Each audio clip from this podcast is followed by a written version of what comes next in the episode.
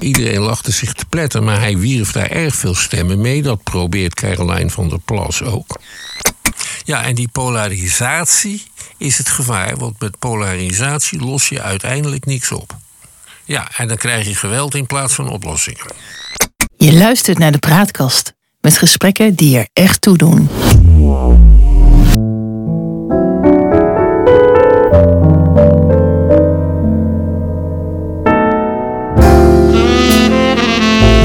Bij de Praatkast.nl. Dit is een aflevering van het Geheugenpaleis. Mijn naam is John Knierim en samen met Han van der Horst maken we deze podcast. De geschiedenis, die haalt zich nooit, maar rijmen dat doet hij vaak wel. En dat gegeven gebruiken we in het Geheugenpaleis om dieper in te gaan op de actualiteit. En om zo te ontkomen aan de waan van de dag en om tot de kern van het nieuws te komen. Dit is aflevering 101, jawel. We gaan het hebben over populisme. Want uit nieuw onderzoek bleek eh, afgelopen week dat inmiddels een derde van de kiezers in Europa op een populistische of radicaal rechts of linkse partij stemt. En dat schijnt een nieuw record te zijn. En in Nederland zit de grote winst eh, van de boerenburgerbeweging bij de provinciale statenverkiezing van dit jaar zelfs op 38 eh, procent. Dus het aantal mensen dat je populistisch zou kunnen noemen. Maar Han, waarom wordt dat nou eigenlijk gezien als iets wat slecht is, populisme? Dat populisme betekent toch gewoon luisteren naar het volk? Uh, nou, in ieder geval beweren populistische leiders dat ze van plan zijn om dat te gaan doen. Ja. En dat zij bovendien zeggen uh, wat het volk denkt. Een goede populistische leider heeft dan ook een groot, uh, een groot charisma. Wat we ook vaak zien is dat populisten vaderlandsliefde gebruiken om uh, mensen om zich heen te verzamelen. Ja. Je hebt een grote uh, Engelse filosoof uit de 18e eeuw, Dr. Samuel Johnson. En die zei al: patriotisme is het laatste toevluchtsoord voor een schurk. Dat is een interessante gedachte, ja. Een ander element wat je bij uh, populisten vindt, is dat ze één oplossing hebben voor alle kwalen. Ja. En dat uh, die oplossing vaak, maar niet altijd, is het verwijderen van een, uh, van een zondebok. Hè. Dat kunnen de banken zijn, dat kunnen de dikke boeren zijn, dat buitenlanders, kunnen de hè. joden zijn, Ja. de buitenlanders. Ja, En dat gaat allemaal in een uh, volkse stijl, Ja. in uh, een beetje op de manier van uh, boulevardmedia enzovoort. Ja.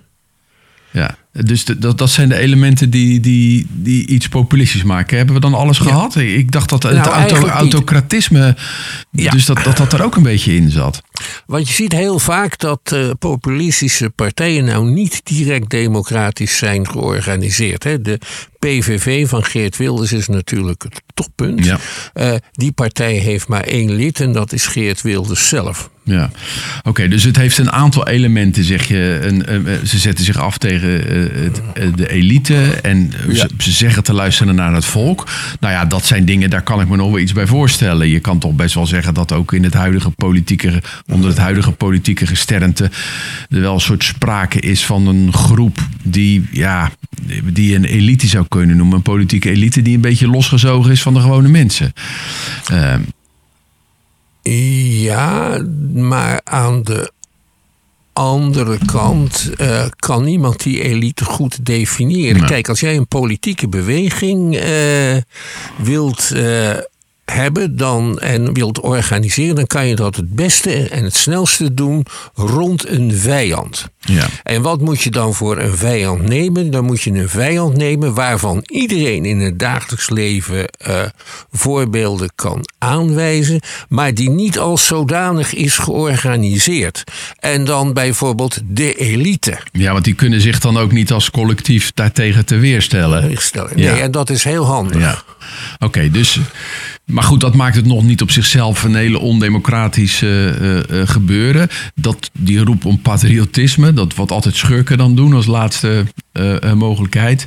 De simpele oplossing, dat zijn dingen die misschien weer wel wat ja, bedenkelijk zijn. Met name die simpele oplossingen voor ingewikkelde problemen.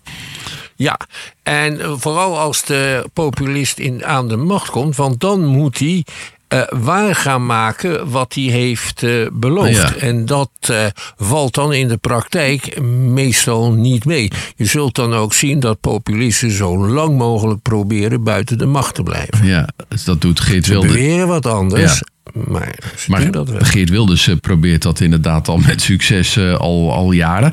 Maar van Trump, die je toch ook een populist zou kunnen noemen, daar geldt dat dan weer niet voor. Wat geldt daar dan niet voor? Nou, hij is uh, gewoon aan de macht gekomen. Ja, en daarna heeft hij er als president buitengewoon weinig van gemaakt. Ja, daar denkt hij zelf heel anders uh, over. Oh, ja. Maar het is wel zo. Uh, zou je het optreden van Caroline van der Plas afgelopen weken bij de politieke, algemene politieke beschouwing ook zo kunnen noemen? Want zij kwam met een, met een oproep om het minimumloon te verhogen, terwijl ze helemaal niet nagedacht had over hoe dat dan betaald zou moeten gaan worden.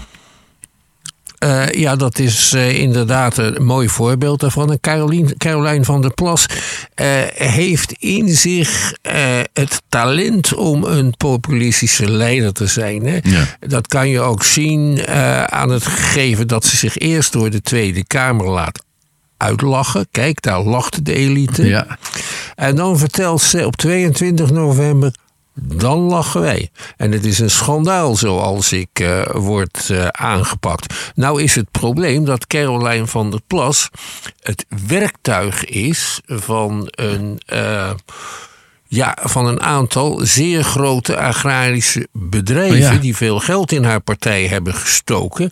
En die partij is ook opgezet door het, zeg maar, het reclame- en lobbybureau van die grote partijen. En die hebben geen belang bij een, uh, een populist aan de macht. Die hebben belang bij een systeem waarbij hun manier van zaken doen, en dat is samenwerken met, uh, met moderne industrieel opererende boeren, uh, dat dat niet wordt aangetast. Ja.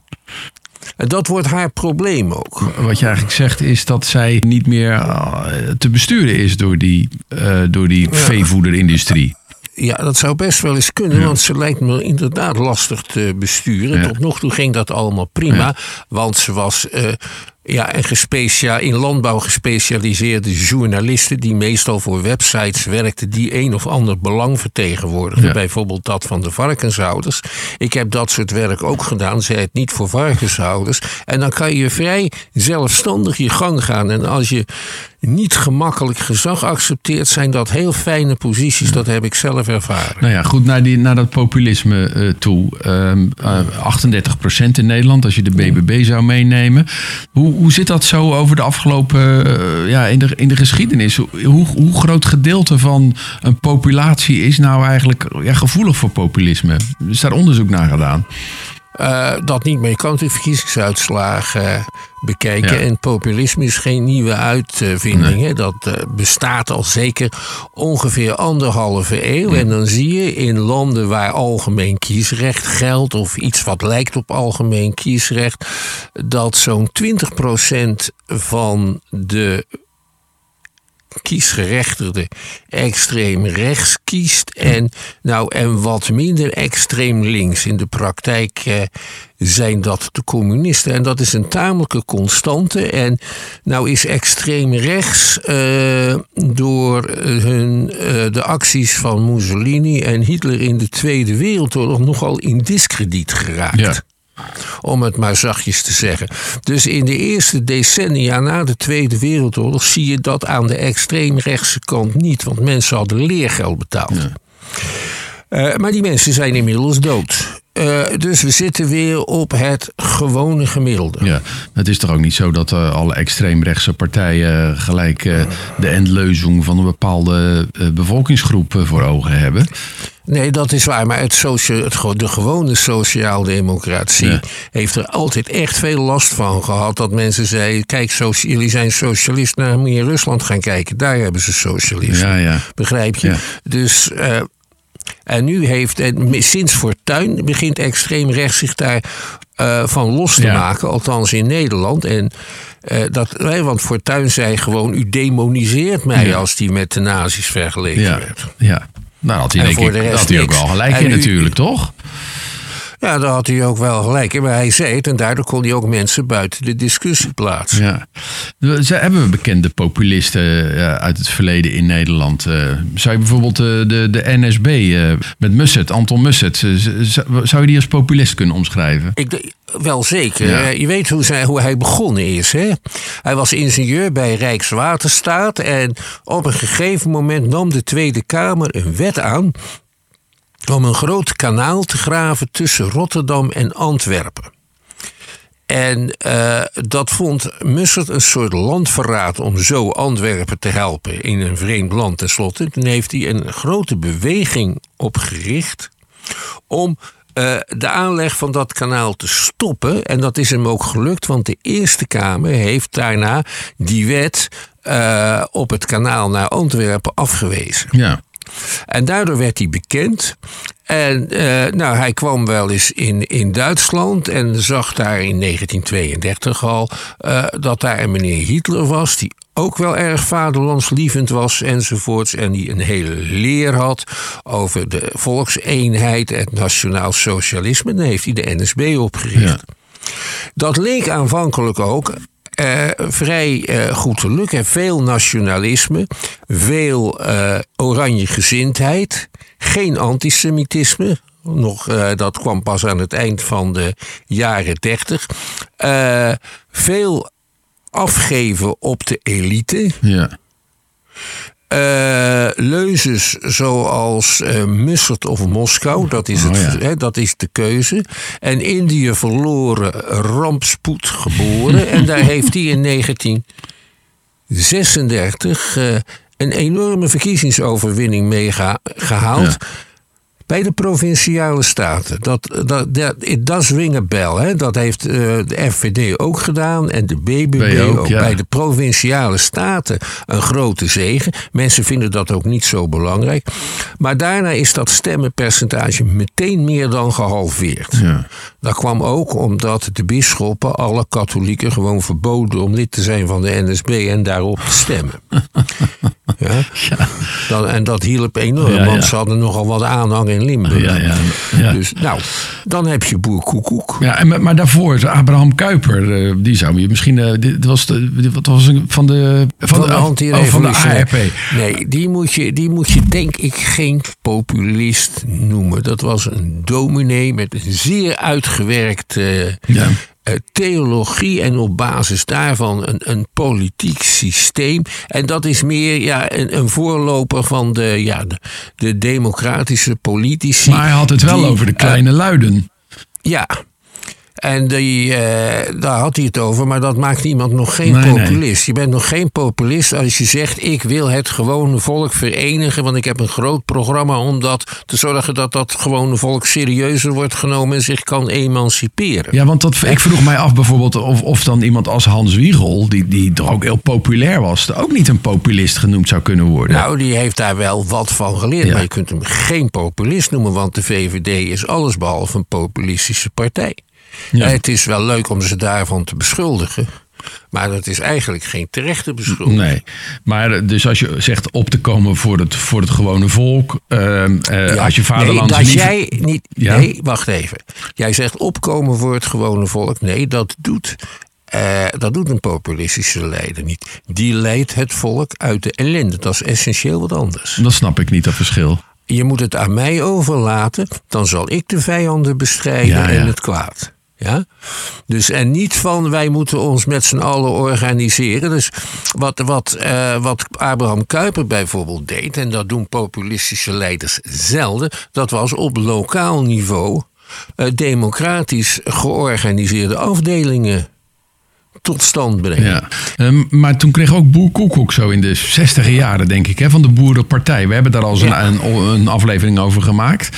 Ehm, zou je die nou wel als populist eh, kunnen, eh, kunnen eh, kwalificeren? Zeker, want die wezen in ieder geval het kwaad aan. Het kwaad, dat waren de grote partijen en het landbouwschap. Ja. De PBO noemde die dat. Ja. Een publiekrechtelijke bedrijfsorganisatie. Die bestaat niet meer, maar die bestond toen wel. En alle boeren waren bijvoorbeeld verplicht lid van een landbouwschap. En daar moesten ze ook voor betalen. Ja, en dat wilde die niet. En dat verdomden ze. Ja. Ja. Althans een aantal. Ja, maar wat is daar dan populistisch aan? Omdat dat, dat een... Eh, dat, je, dat je het kwaad aanwijst. Ja. Eh, De grote partijen hadden het gedaan. Ja. nu.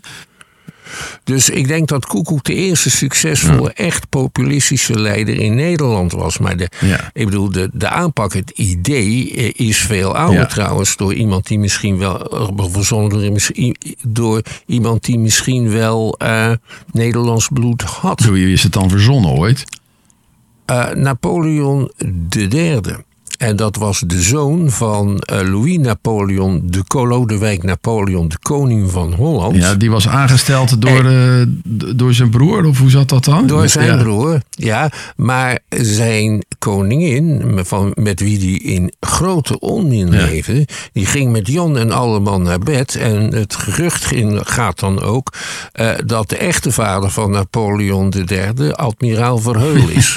Ja, dat is een beetje afdeling eh, boulevard. Maar, maar, Dat is maar bij welke tijd praten we over dan? eh? Nou hebben we het, eh, nou hebben we het over zo'n beetje 1840. Toen vond deze neef hè, van de grote keizer dat hij de feitelijke erfgenaam was van eh, het Napoleontische keizerrijk en hij wilde dat herstellen. En dat deed hij met slecht georganiseerde coups.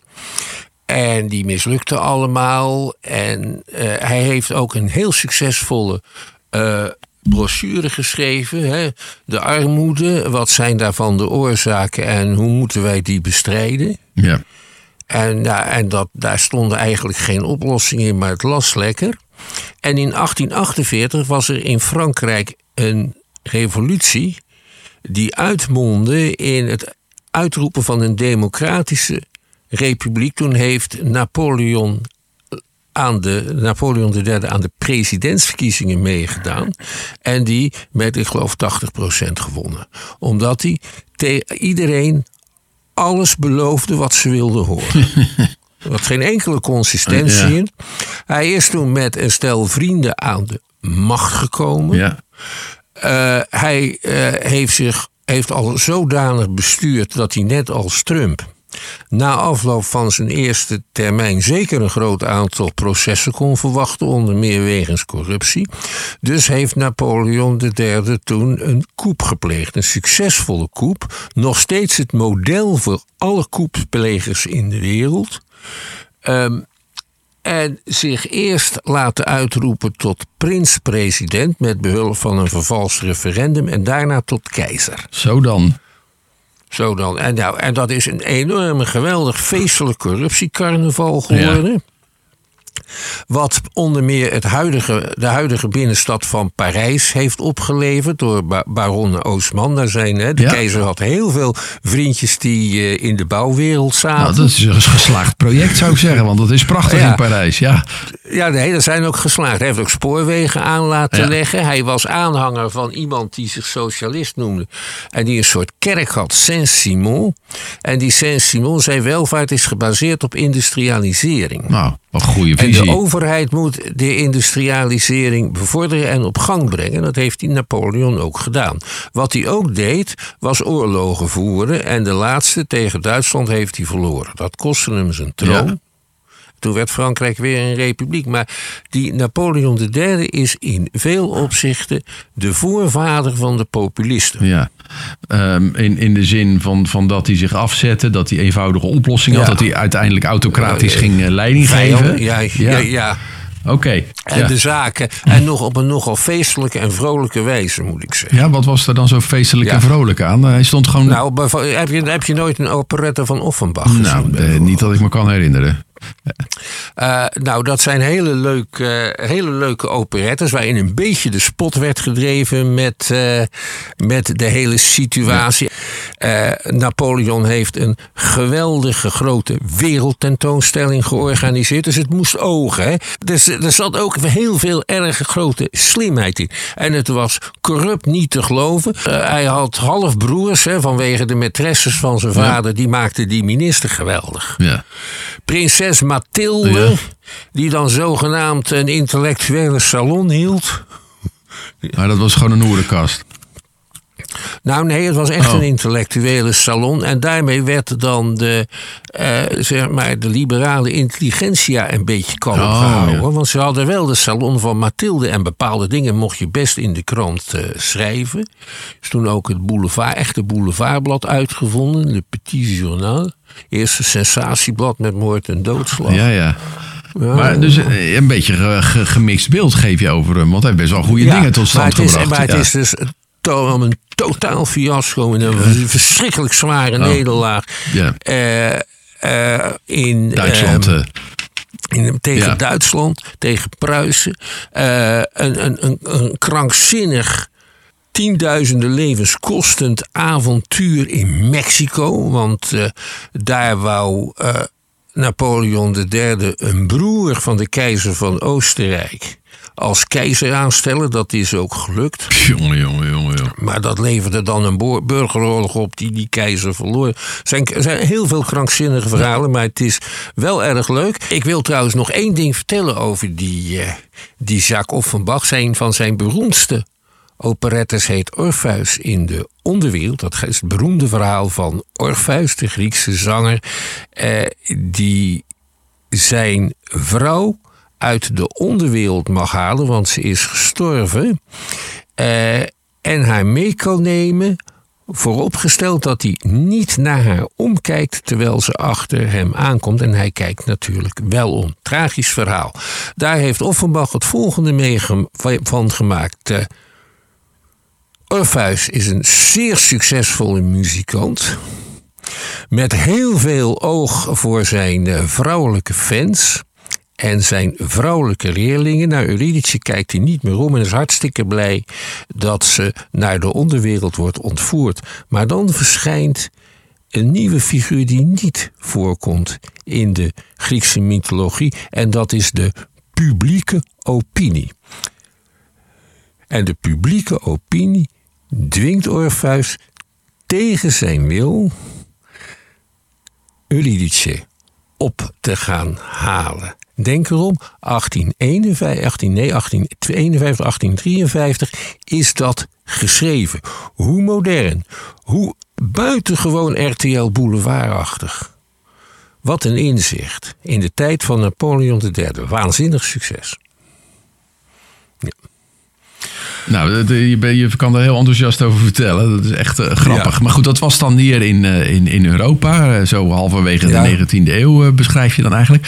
Eh, andere plekken in de wereld waar populisme ook op kwam? Ja, nou, de term komt eigenlijk uit eh, Amerika. Ja. Eh, zo, 1880, 1890. Eh, dat is een tijdperk dat heet in eh, de Amerikaanse geschiedenis de Gilded Age. Dat betekent het vergulde tijdperk. En toen raakte de macht steeds meer in handen van grote, steeds meer internationaal opererende concerns, zoals Esso. Eh, en daar kwam een beweging tegen op. En die eh, beweging die eiste dat Amerika over zou stappen van de gouden standaard op de zilveren standaard. Niemand begreep dat echt goed, maar men dacht dat het dan makkelijker zou worden voor kleine ondernemers en voor boeren om geld te lenen en om hun schulden af te betalen. Ja. En er kwam heel veel omheen van dat je vakbonden moest hebben en democratisering en tegen corruptie. En dat is een hele beweging eh, waar de democraten greep op hebben gekregen. En die hadden een zeer welsprekende leider in die tijd. Die heette William Jennings Bryan. En die gold dan, en die werd ook zo genoemd, als, de pop, als populist. Maar daar zaten nog niet de elementen in van eh, eh, eh, autocratisch leiderschap. een hele. Nee. Nee, wel, wel, dat, de, wel dat, de grote dat de grote miljardairs het gedaan oh ja, hadden. een elite die eh, ver, verafschuwd Ja, ja. Ja. En, en zijn ze ver gekomen? Eh, William Bryan is nooit president geworden. Wel iemand anders die Wilson heette. Uh, er was een president rond 1901, die heette Teddy Roosevelt. En die heeft een heleboel van de stijl, maar ook van het programma van de populisten overgenomen. En die gold als de voorvechter van de gewone man. Dat was hij in sommige opzichten ook. En hij is een van de grotere presidenten van de Verenigde Staten geworden. Hè? Een neefje, nee, een oom van uh, de Roosevelt uit de Tweede ja, Wereldoorlog. En, en, die Teddy Roosevelt die is dan weer. Uh, ja, is, ook zo gek als een. Ja, zo gek als daar een is toch die teddybeer uit voortgekomen?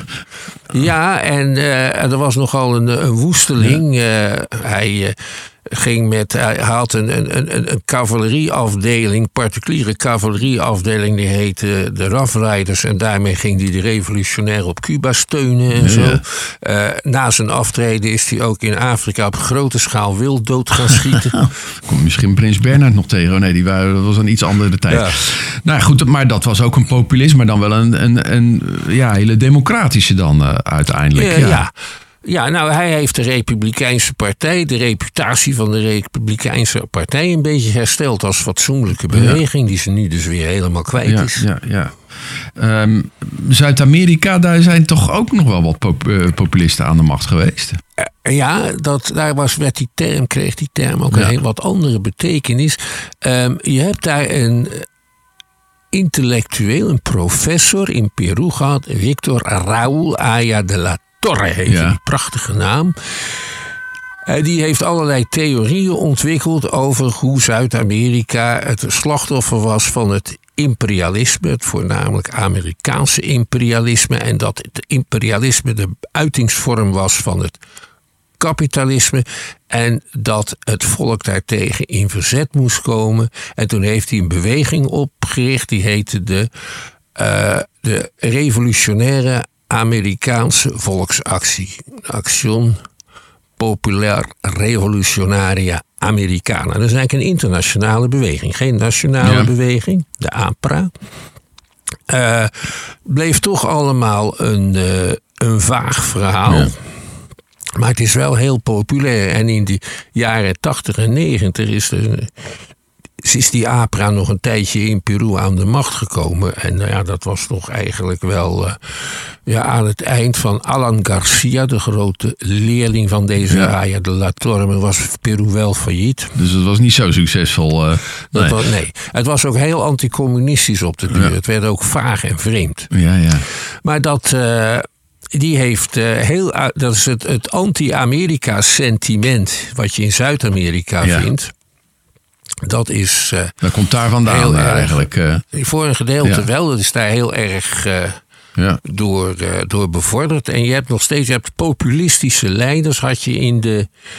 Um, in, in, in de, in, in de Zuid-Amerikaanse landen in de 20e eeuw, die dan meestal door militaire regimes verdreven ja. werden.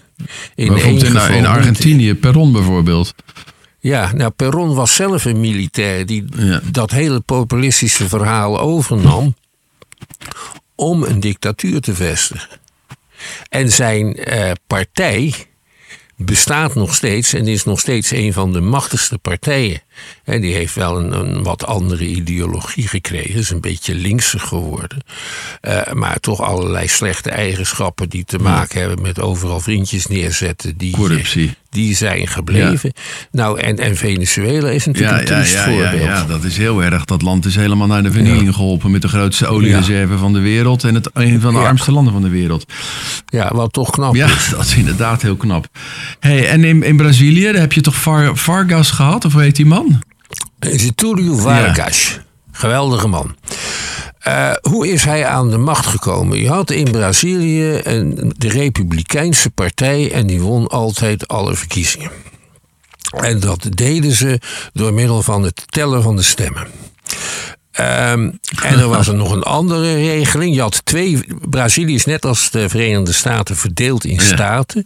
En je had twee belang, de twee belangrijkste staten waren Minas Gerais en São Paulo. Ja. En die mochten allebei om op ons de beurt de president leveren. De andere staten kwamen daar niet aan te pas. Oh, lekker democratisch. En Getulio, ja. Getulio Vargas die kwam uit het zuiden. Uit de staat Rio Grande do Sul. Die kwamen er dus niet aan ja. te pas. Uh, er was een hele anticorruptiebeweging tegen dit systeem. Ja. Tegen, uh, waar onder meer uh, een guerrilla-oorlog bij heeft gehoord. Geleid door iemand die uh, heette Prestes, Luis Carlos Prestes. En zijn bijnaam was de Ridder van de Hoop. Die is later nog de leider geworden van de Communistische Partij van Brazilië. Maar de meeste van die militairen waren, waren meer ja, een soort liberale nationalisten. Ja. Dus dat giste heel erg. En toen had op een gegeven moment de gouverneur van een kleine deelstaat, Paraíba heet die deelstaat, die heette João Pessoa. Ja. Die had de liefdesbrieven van zijn grootste politieke tegenstander onderschept en in de staatscourant gepubliceerd. Waarop die politieke tegenstander, João Pessoa, doodschoot. Oh, dat is ook niet zo fijn. Nee. En dat is een enorme volksopstand geworden. Ja. Van stad tot stad ging dat. Uh, daarom heet de hoofdstad van Paraíba heet ook João Pessoa. Naar deze ja. man die de brieven van zijn tegenstanders, de brieven van zijn tegenstanders publiceerde. En zo is Vargas aan de macht gekomen. Want dat was meer, meer of meer al de leider. En die ging het vaderland redden. Ja. Dat heeft hij op allerlei manieren geprobeerd. Onder meer door er een soort fascistische staat van te maken. Ja. Maar in 1942 vond hij het toch een beter idee om zich in de Tweede Wereldoorlog aan te sluiten bij de Amerikanen. Ja. En in 1945 begrepen uh, de Braziliaanse elite dat dus dit fascistische systeem misschien niet helemaal van deze tijd was. Dus toen is Vargas een tijdje afgezet. Ja. Daarna heeft hij zich democratisch laten herkiezen als president met behulp van twee partijen. één voor de boeren, de grote boeren, één voor de arbeiders. Maar hij heeft zelfmoord gepleegd. En een heel vreemd briefje nagelaten. Dat nog steeds een rol speelt in de Braziliaanse politiek. En het is heel moeilijk om nou vast te stellen: was die Vargas nou een held of was het een schurk? Maar het was allebei. Ja, hele raadselachtige, gekke figuur. Ja, Brazilië is overigens het enige Latijns-Amerikaanse leger dat serieus aan de Tweede Wereldoorlog heeft meegedaan met een leger. Okay. Op het Italiaanse front daar hebben ze ook een Duitse divisie tot overgave gedwongen. Zo dan, dat is ook een mooi verhaal. Ja. En daarna zijn de Brazilianen nog een tijd lang erg kwaad geweest dat ze niet in aanmerking kwamen voor Marshallhulp. Ja. Terwijl zij toch ook net zoals de andere landen erg hun best ja, hadden gedaan. Daar hebben ze ook gelijk in, denk ik zo. Ja. ja. Nou, je geeft een aantal prachtige voorbeelden soms wat succesvoller, soms wat minder succesvol. Vaak wel ondemocratisch uh, ten diepste en daarmee ja. dan ook uh, uh, corrupt. Um, afrondend, wat is het dat, dat, dat toch mensen met een lage opleiding wat meer geneigd zijn om voor een populistische leider te kiezen?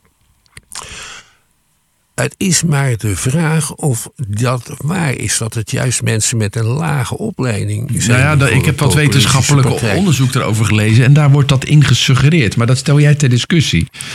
Ja, want het merkt bijvoorbeeld, dat als je gaat kijken wie er op de PVV stemt, dat loopt dwars door allerlei ja. bevolkingslagen heen.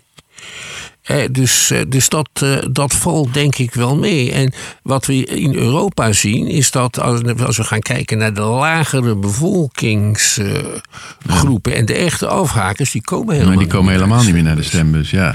Dus daar moet je een vraag bij ja. zetten. En ik heb nog een opmerking. Ja. de geschiedenis leert dat je als je op een populist stemt, je een behoorlijk risico neemt. En wat voor risico is dat dan? Uh, dat het allemaal tegenvalt, dat het slecht afloopt en dat jij misschien nog een persoonlijke rekening uh, daarvan moet betalen. Als die weer afgezet is. Nee, nee, bijvoorbeeld Bouterse, ja. dat is een typische populist in Suriname. Als die aan de macht komt, blijft hij vier jaar aan de macht. En daarna is het land bijna failliet, zodat ja, ja. de opvolgende regering een zwaar bezuinigingsbeleid door moet voeren. Dat bedoel ja, ik. Bouters is degene die een staatsgreep pleegde in de tachtige jaren in uh, Suriname. Ja. Uh, en eigenlijk uh, ja, tot zijn, zijn, zijn lange arm, die reikt nog tot in deze tijd.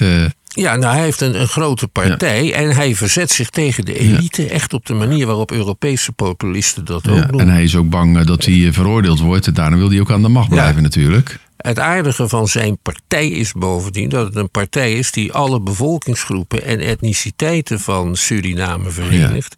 Terwijl zijn tegenstanders allemaal etnische partijen hebben die onderling samenwerken. Nou ja, dat populisme is nogal een, eh, een veelkoppig eh, monster uh, zo te zien. Je zou eigenlijk kunnen zeggen dat, dat er zit wel iets polariserends in. Ja, en die polarisatie is het gevaar. Want met polarisatie los je uiteindelijk niks op. Ja, en dan krijg je geweld in plaats van oplossingen. En dus? En dus uh, zou ik niet op een populistische partij stemmen. Als ik de luisteraar was. Tot zover deze aflevering van het Geheugenpaleis. We maken het in samenwerking met de Praatkast. Daar zijn de uitzendingen ook te vinden. www.praatkast.nl En abonneer je op onze podcast in de podcast app die je vaak gebruikt. Dan krijg je automatisch een bericht wanneer een nieuwe aflevering online komt. En wil je ons mailen, stuur dan een bericht naar info.praatkast.nl Voor nu bedankt voor het luisteren en uh, tot de volgende keer. Wees gelukkig, blijf gezond en zoek op YouTube Orpheus in de onderwereld op Orphée dans l'enfer van Jacques Offenbach. Geweldige muziek, geweldig verhaal.